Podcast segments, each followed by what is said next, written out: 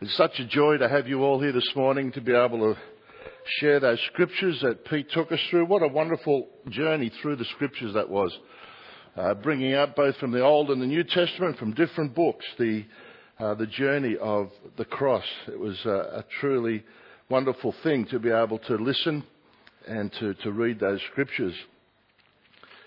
But this morning, we're going to consider, I believe, the greatest question that you or I could ever ask. And that question is, how can I be right with God? It's a great question. It's the supreme problem of this life.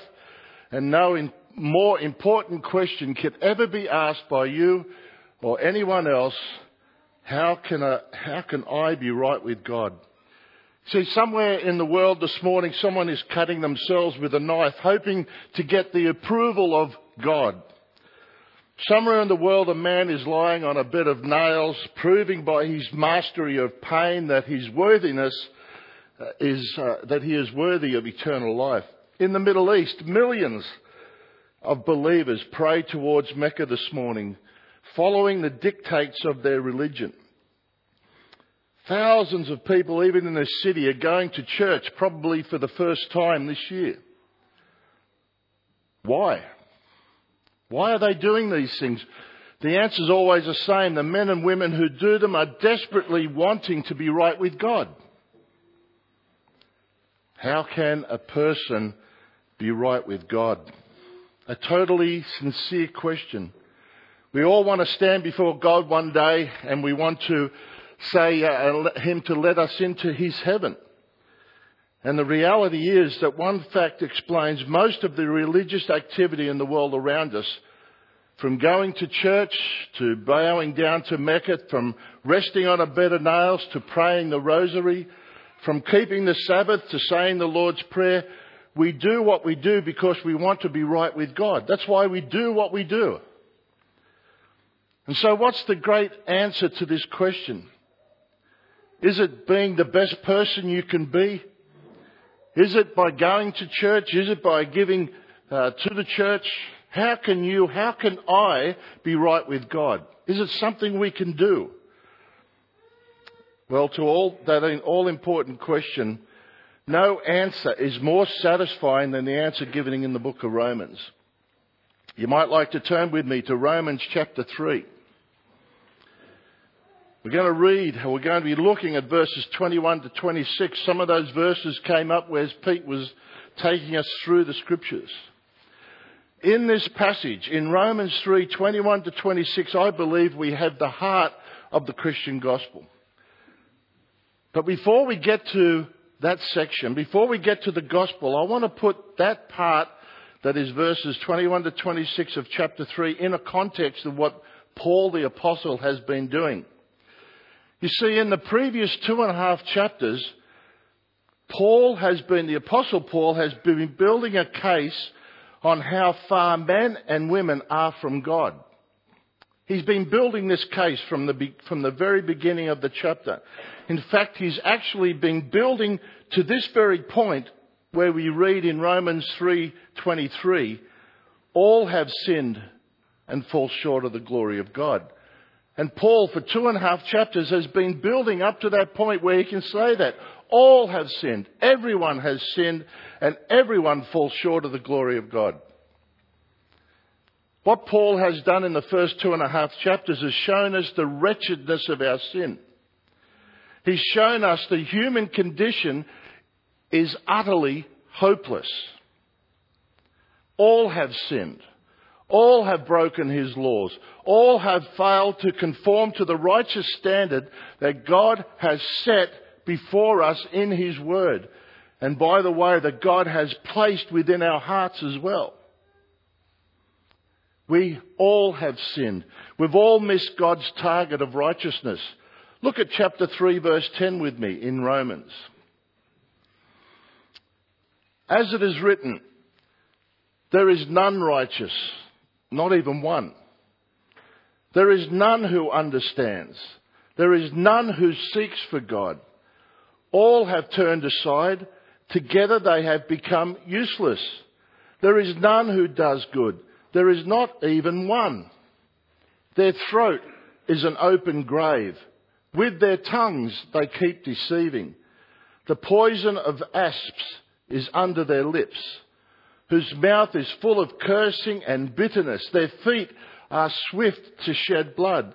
Destruction and misery are in their paths, and the path of peace they have not known.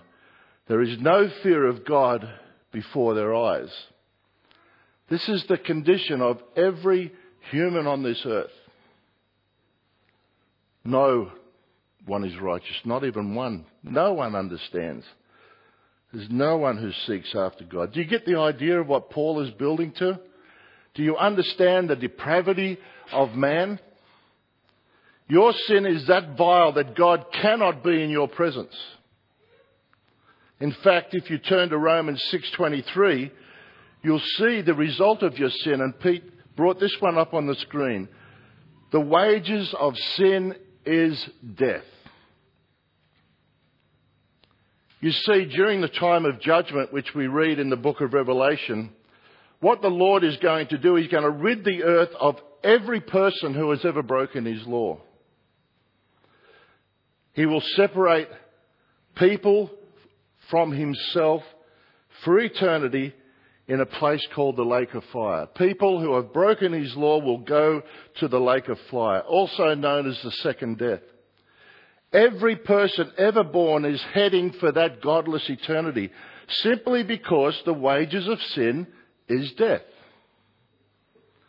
No amount of moral uprightness, no amount of going to church, no amount of doing the best you can will help. Surely then, the question you must be asking right now is, how can I be right with God then? Is there in fact a way to be right with God? Is there a way to avoid the lake of fire? We're desperately in need of some good news, aren't we, as Paul gets to the middle of chapter 3. And that's what we find here today.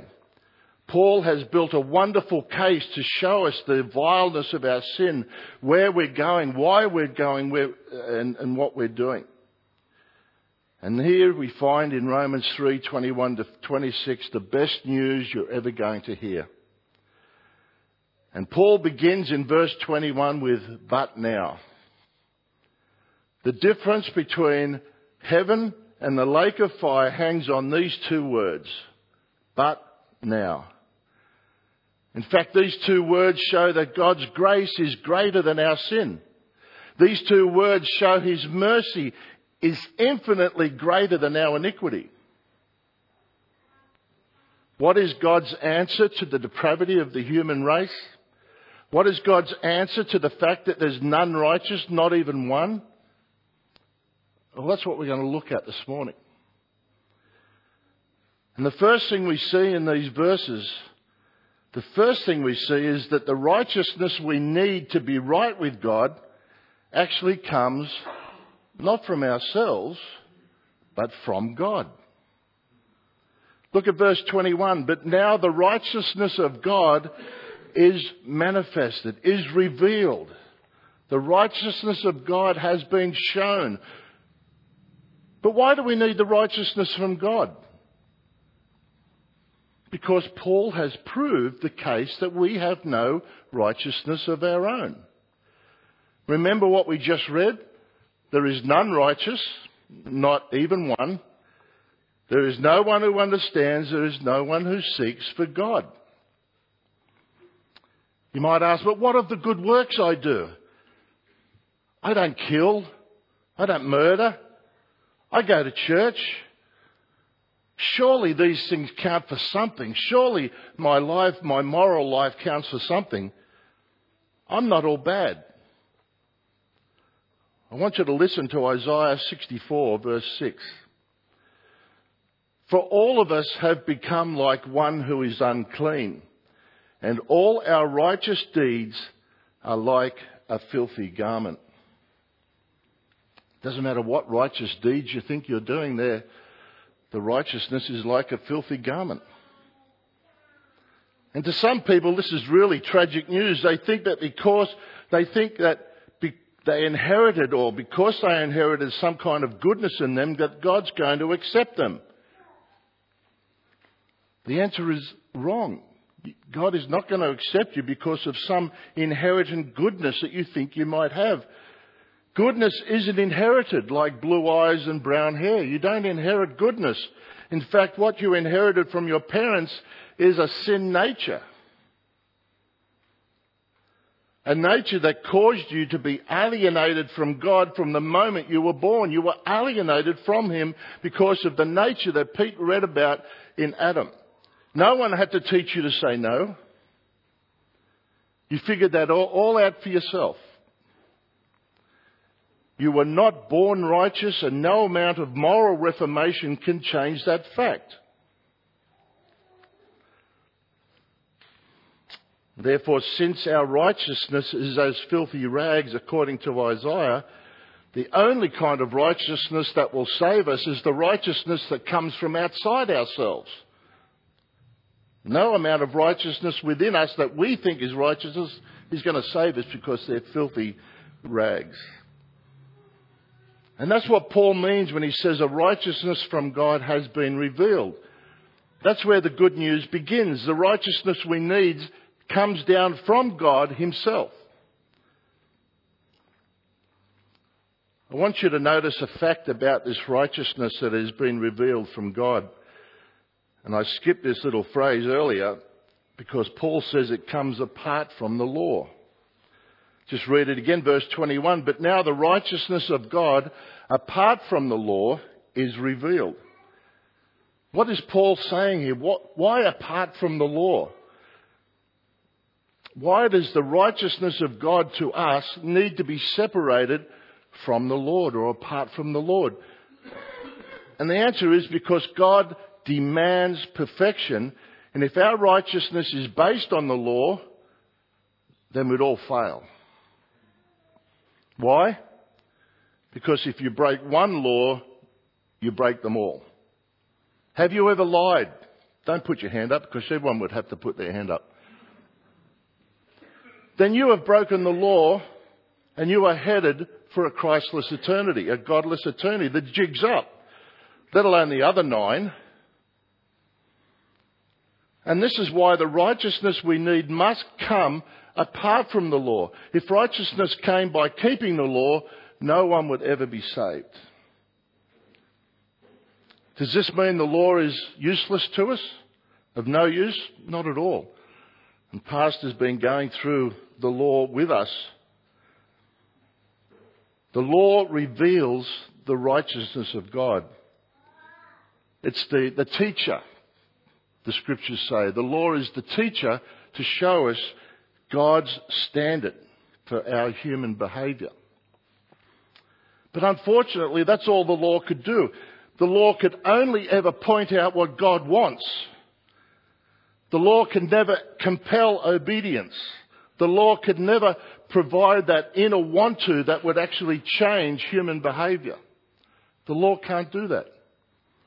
So God's righteousness is apart from the law. And then we have the third great truth from this passage is that it's received only by faith. Look at verse 22.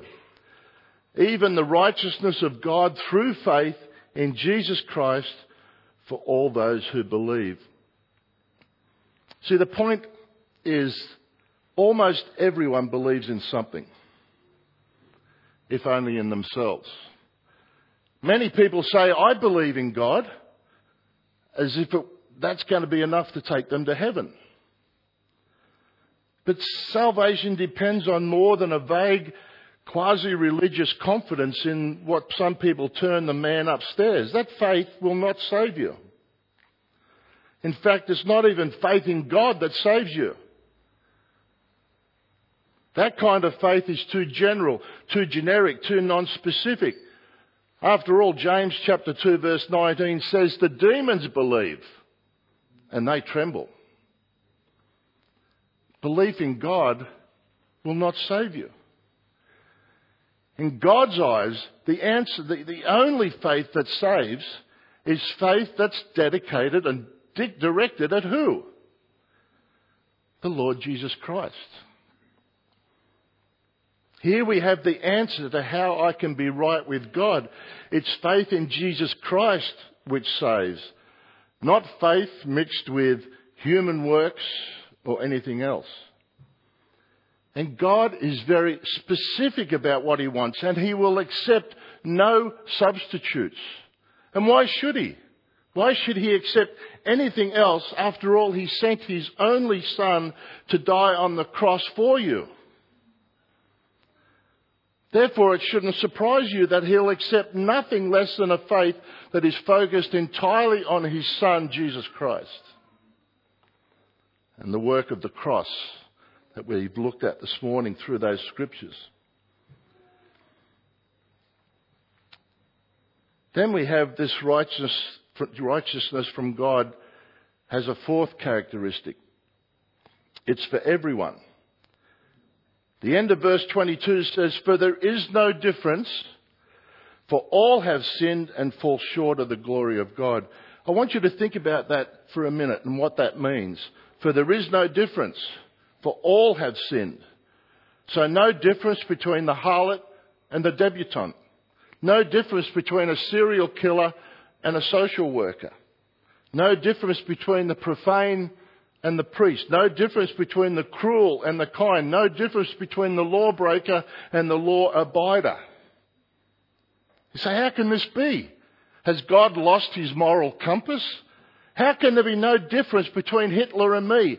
How can there be no difference between a serial killer and my children? How can that be? And the answer is that when it comes to needing salvation, there is too, truly no difference between people. Why? Because all have sinned. All need salvation. There is none righteous, not even one. And so in that sense, there is no difference between the morally bankrupt and the morally upright.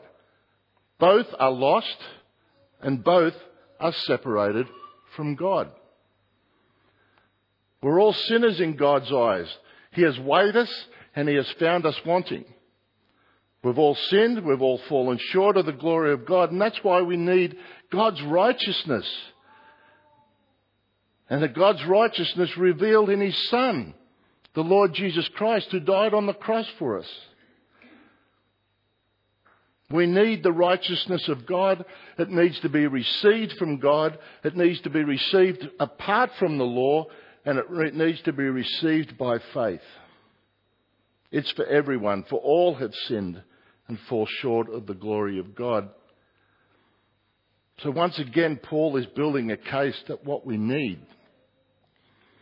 and then we reach verses 24 to 25, the very heart of the gospel, the very heart of why we celebrate the death of Christ on the cross at a time that we call Good Friday. It is Good Friday. This is good news. In these next verses, we have the very answer to that question how can you be right with God? How can a person spend eternity with our, with our Heavenly Father in, in a place that is termed as heaven and not eternity in a place called the lake of fire. How can you do that? Verse 24 being justified as a gift by his grace through the redemption which is in Christ Jesus, whom God displayed publicly as a propitiation in his blood through faith.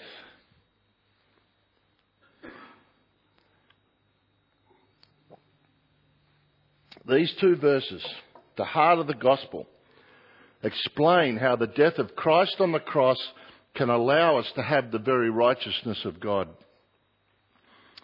And in order to make himself clear, Paul uses three very picturesque words. Each word presents another facet of Christ's saving work on the cross. The first one you see is the word justified being justified as a gift by his grace. That word justified comes from the courtrooms of ancient Greece. As to justify means to declare not guilty. But it's even more than that. It wipes, it means, justification means to wipe away the record of sin and declare a sinner righteous in God's eyes. Remember, the wages of sin is death. And so when you accept that Christ paid the price for your sin on the cross by his death, God can now declare you to be legally right before him.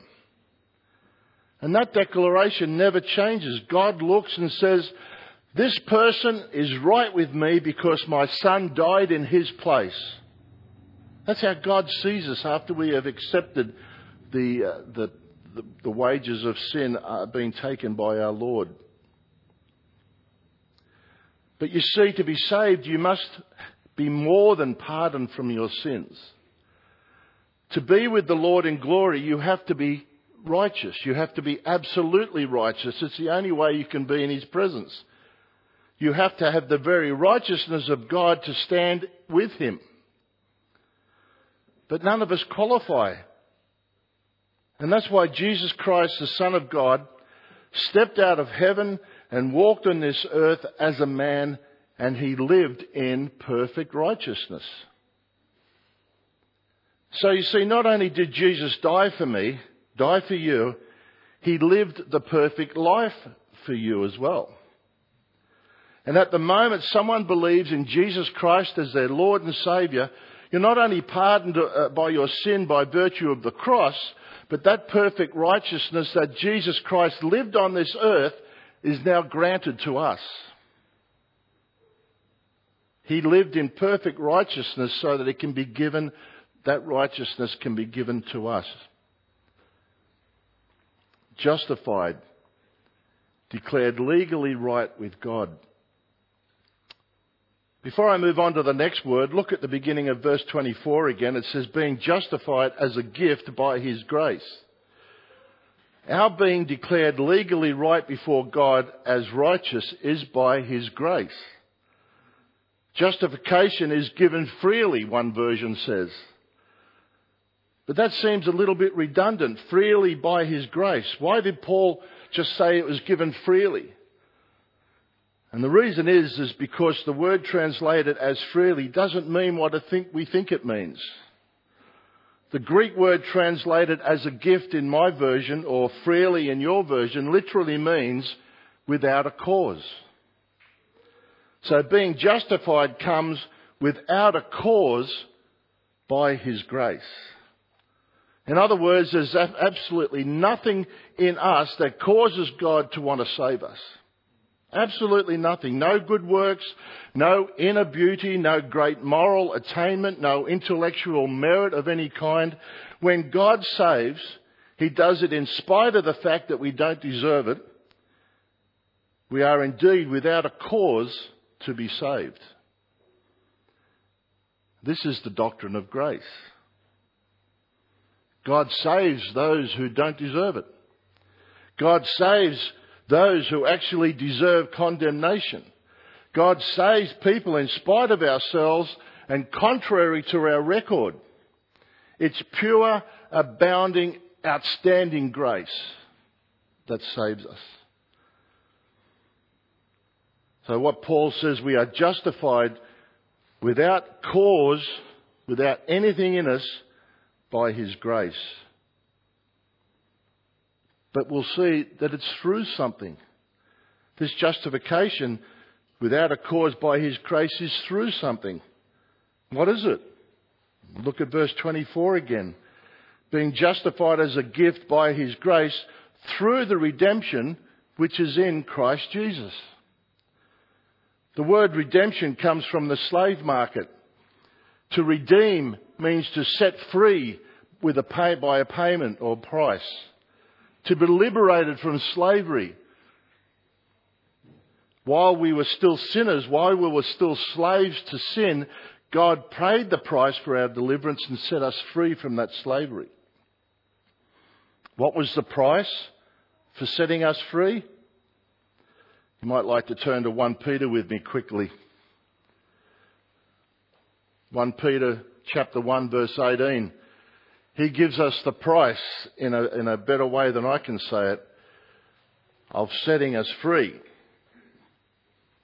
1 Peter 1.18 says that We're not redeemed with perishable things like silver or gold or from your futile way of life inherited from your forefathers. In, in other words, not with silly religious rituals that were handed down from your forefathers. That's not how you were redeemed.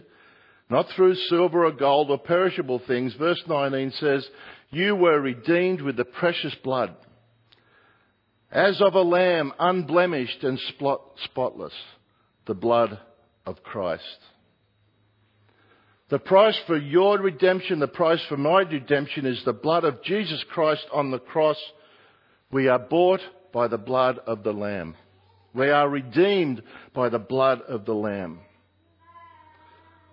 And so when you and I as sinners trusted Christ, God released us from the chains of sin and set us free forever through the blood of the Lamb. Redeemed, how I love to proclaim it. Redeemed by the blood of the Lamb, redeemed through His infinite mercy, His child, and forever I am. And so, as one who has believed in the work of the cross as I stand here before you this morning, I have a legal standing before God. I am justified by His grace. And I'm justified by His grace through the payment of the death of His only Son on the cross. I am redeemed through the blood of the Lamb. But there's more. There's another wonderful world, word. Verse 25. It says, whom, that is Jesus Christ, God displayed publicly as a propitiation in his blood through faith. God's Son is publicly made a spectacle of and crucified outside the city. And there's a reason that he was publicly crucified. And that reason is because salvation and the work of the cross is not just for us. Christ's death was also for God. We're going to see that in a little while in the middle of verses 25 and 26.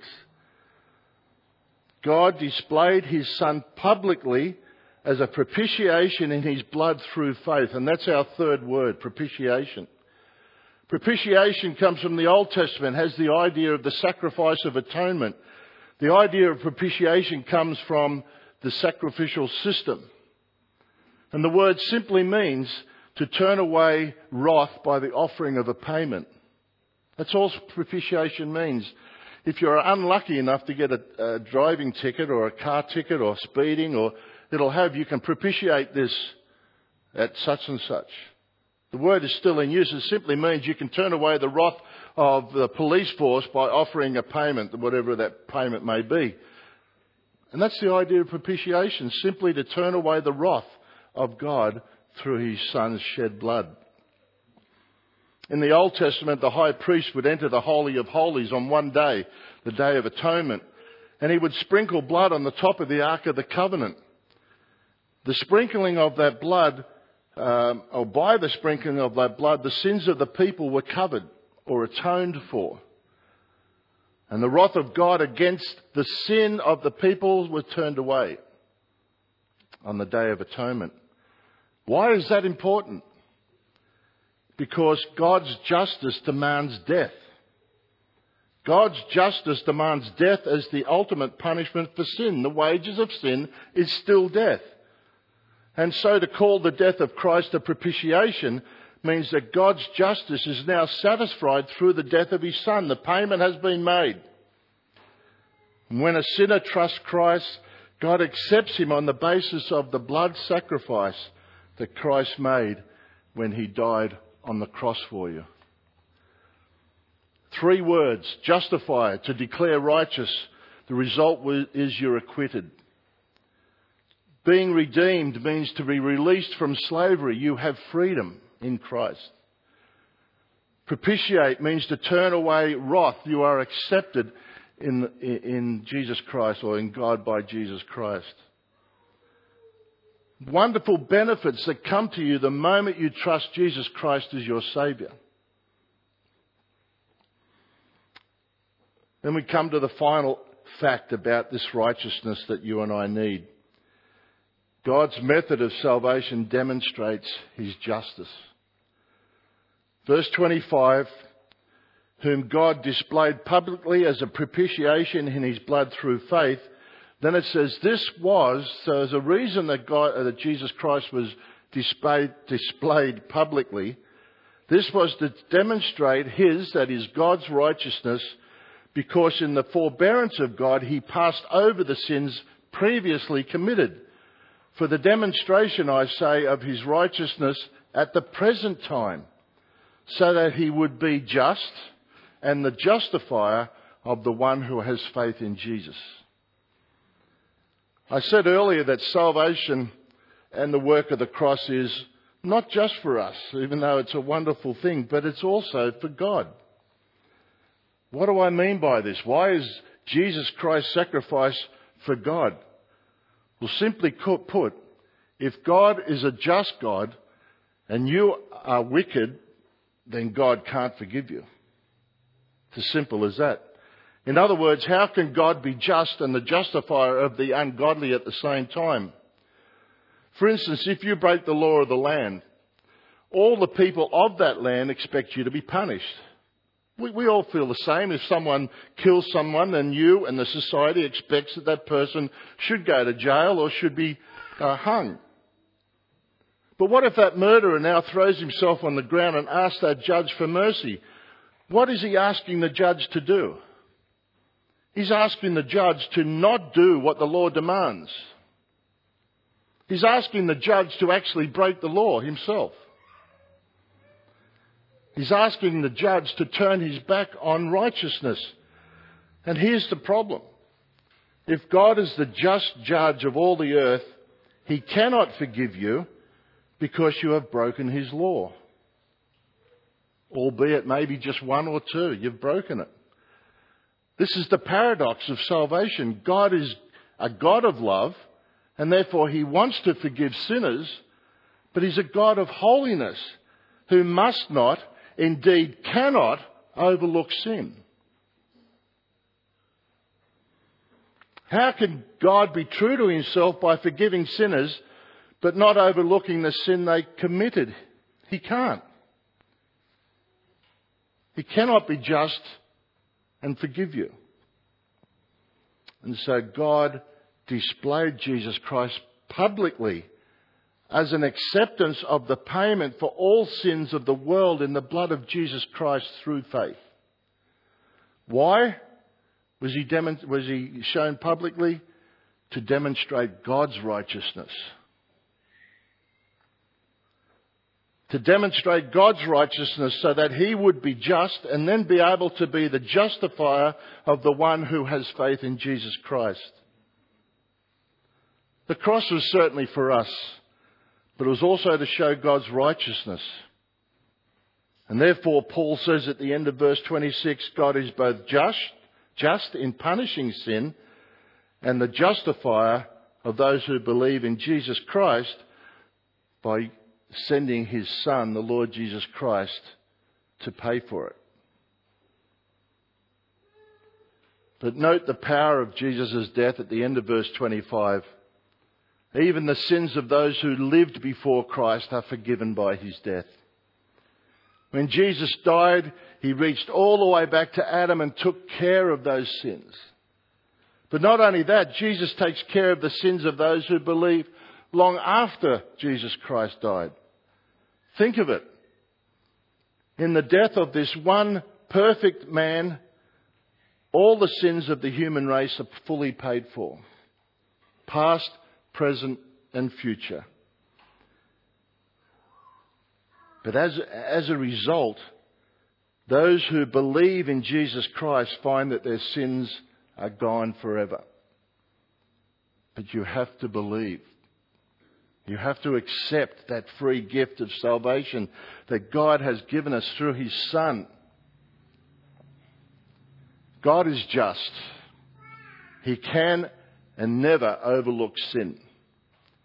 But He's the justifier of sinners because He declares us righteous in those who trust in Jesus Christ who died in our place. As you sit here this morning, you may have a religious background. You may find yourself continually asking, how can I be right with God? I go to church. I try and keep the Ten Commandments. I do the best I can. I was baptized as a kid. I've even got a bit of paper at home to prove it. I used to sing in the choir. I, I was an altar boy. I've done the best I can do. But the question is not whether you go to church or whether you try and keep the Ten Commandments. The question is, have you accepted God's free offer of salvation? That's the question. It's the only question. Paul has gone to great lengths to prove to us that we are a totally depraved people. We're on a collision course with the lake of fire. But now the righteousness of God apart from the law is now revealed to you. The only option you have is to accept it or reject it. There's no sitting on the fence. The scriptures say if you're sitting on the fence, you're already judged. There's no, oh, I'll make a decision in a, yeah, I'm, I'm, it's not the right time. Believe me, the day is the day of salvation. So the only option you have is to accept that Jesus Christ died on the cross in your place so that you can have and be justified and redeemed and propitiated. Or you reject it and trust your righteousness that you think you have. And when you stand before the Lord on Judgment Day, the Scriptures will tell you, not me, I'm not telling you this, the Scriptures will tell you that if you rely on your own righteousness, they are but filthy rags and you will spend an eternity in the lake of fire. No ifs, no buts. Scriptures are very, very clear. Accept it or reject it. And that's the simple way I leave you this morning. What are you going to do with God's free offer of salvation, justification, redemption, and propitiation? What are you going to do with it? Because they're all found in His Son, the Lord Jesus Christ. There is no other place to find them. So what are you going to do? Are you going to accept it or are you going to reject it? There's no sitting on the fence. For God so loved the world that He gave His only begotten Son, that whoever believes in Him shall not perish, but have eternal life. For God did not send His Son into the world to judge the world, but that the world might be saved through him. He who believes in him is not judged. He who does not believe has been judged already because he has not believed in the name of the only begotten Son of God. Amen. I'll just invite Peter up to lead us in our last song and to share in prayer.